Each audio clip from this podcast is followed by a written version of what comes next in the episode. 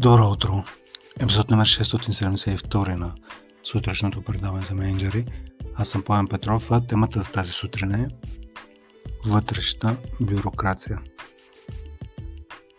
Сега, вътрешната бюрокрация е неизбежно да се появи в по-големите компании, но проблемът не е в сам, самото възникване, а по-скоро в тези хора, които приемат ролята на вътрешни бюрократи. Дали гледат на работата си като едва ли не досада, едва ли не някой им е длъжен да разбира и да прави всичко както се прави по техните бюрократични процедури вътрешни, или по-скоро нагласта на, хора, на тези хора към работата е аз съм тук за да помогна другите хора около мен да си вършат работата.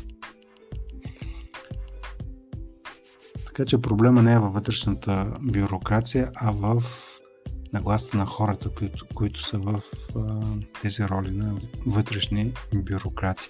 В рамките на този епизод ще изборя три причини, поради които се появява тази вътрешна бюрокрация и може би в рамките на епизода ще се появят и някакви начини за нейното преодоляване и то не толкова преодоляване, както стана въпрос в началото на самата бюрокрация, защото тя е неизбежна, а по-скоро в отношението и нагласата на хората към нея, т.е. тези, които са вътрешните бюрократи. Така.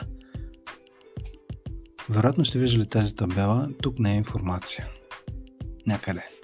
Нали, на някоя гара, спирка, а може би се вижда и на, или по почтите, някоя почтенска а, станция. Тук не е информация. И нали, благодарение на това нищо не казва, освен че нали, това не е място, което да зададете някакъв въпрос. Но тази табела, тук не е информация, е една от объркващите табели, която сигнализира за наличието на бюрокрация в, типично в някакви държавни учреждения. В частните компании обаче също има бюрокрация, наситена с излишен формализъм. Тя не се разпознава по табелите на работните места, а по неразбирателството между отделите и по саркастичните реплики между хората. Реплики от рода на не ми е толкова голяма заплатата, че да бързам толкова, това не е моя работа, не зависи от мен, тук така се прави, като не ти харесва тръгвай си и така нататък и така нататък. В големите екипи вътрешната бюрокрация се появява по три основни причини, поне според мен. Първата причина е, че процесите се разбиват на прекалено дребни стъпки и се осложняват. Имате някакъв процес, който се разбива до, без, до безкрайност. Сега има някакво добро намерение. Това, това може да се случи по предписание на вътрешния контрол или на вътрешен одит, за да се създаде контролна точка за спазване на стандартите. Или пък разбиването на процесите на прекалено много дребни стъпки може да се случва заради зле разбрана инициатива за тясна специализация такава, която често има широк бумеранг ефект и активира реплики между хората от типа на това не е моя работа, особено тогава, когато се работи с външни доставчици на аутсорснати процеси. Просто лично аз много се забавлявам тогава, когато менеджерите почнат да се оплакват с а, какви ли не комични ситуации, в които аутсорсват някакъв процес към външен доставчик, да речеме почистване или извозване или пакетиране или някакъв външен процес и когато почнат да си говорят с този доставчик на ниво това, а, това не е моя работа. Просто комични ситуации се получават а, и то защо? Тоест хора, две компании, нали, компании теоретично с много добро реноме са нали, един клиент, другия доставчик. В същото време хората, които работят в тези компании, се държат като бюрократи. Тогава, когато има някакви аутсорснати процеси между тях.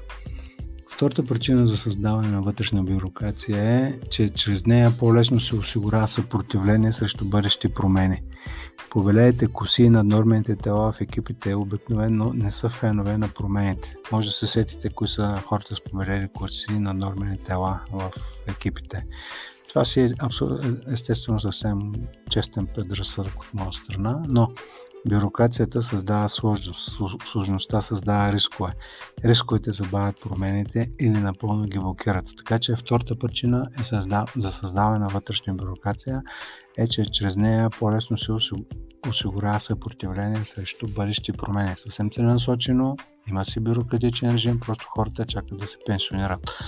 И третата причина за създаване на вътрешна бюрокрация е, че а, през нея е всъщност благодарение да се създаде работа на хора, които не вършат абсолютно никаква друга работа, но пък и в същото време не могат да бъдат уволнени поради една или друга причина. Вие, който се е сблъскал с този проблем, знае какво има в предвид, който не се е сблъскал и да му обяснявам, няма да ме разбере. Така че това е третата причина.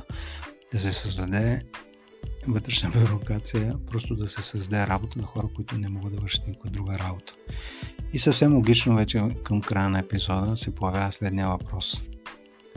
Как един менеджер може да се справи с завареното положение на вътрешната бюрокрация и в същото време да реализира промени? Тоест, независимо дали сте нов нет менеджер в компанията или отивате от един отдел в друг и трябва да реализирате някакви промени, сблъсквате с, с лелките с нормалното тегло и какво правите? Как да се преборите с тази вътрешна бюрокрация? Краткият отговор е като вдигнете бариерите пред промяната. Тези хора имат някаква резистентност към промяната. Въпросът е че те имат някакви бариери. Тези бариери ще ги разберете в книгата Бариери пред промяната. Тя ще излезе 2021 година.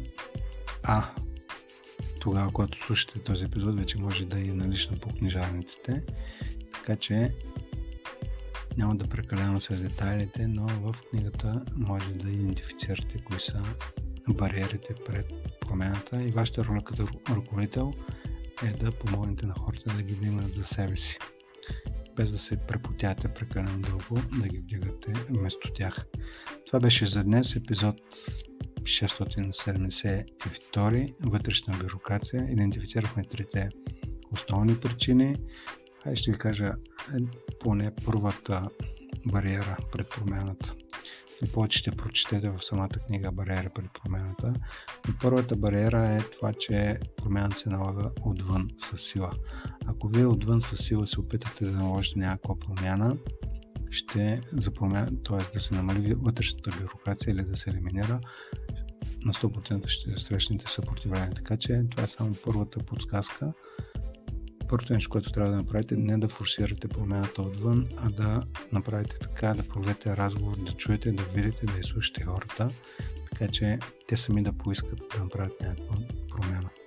Това беше за днес. Хубав ден ви пожелавам и до скоро.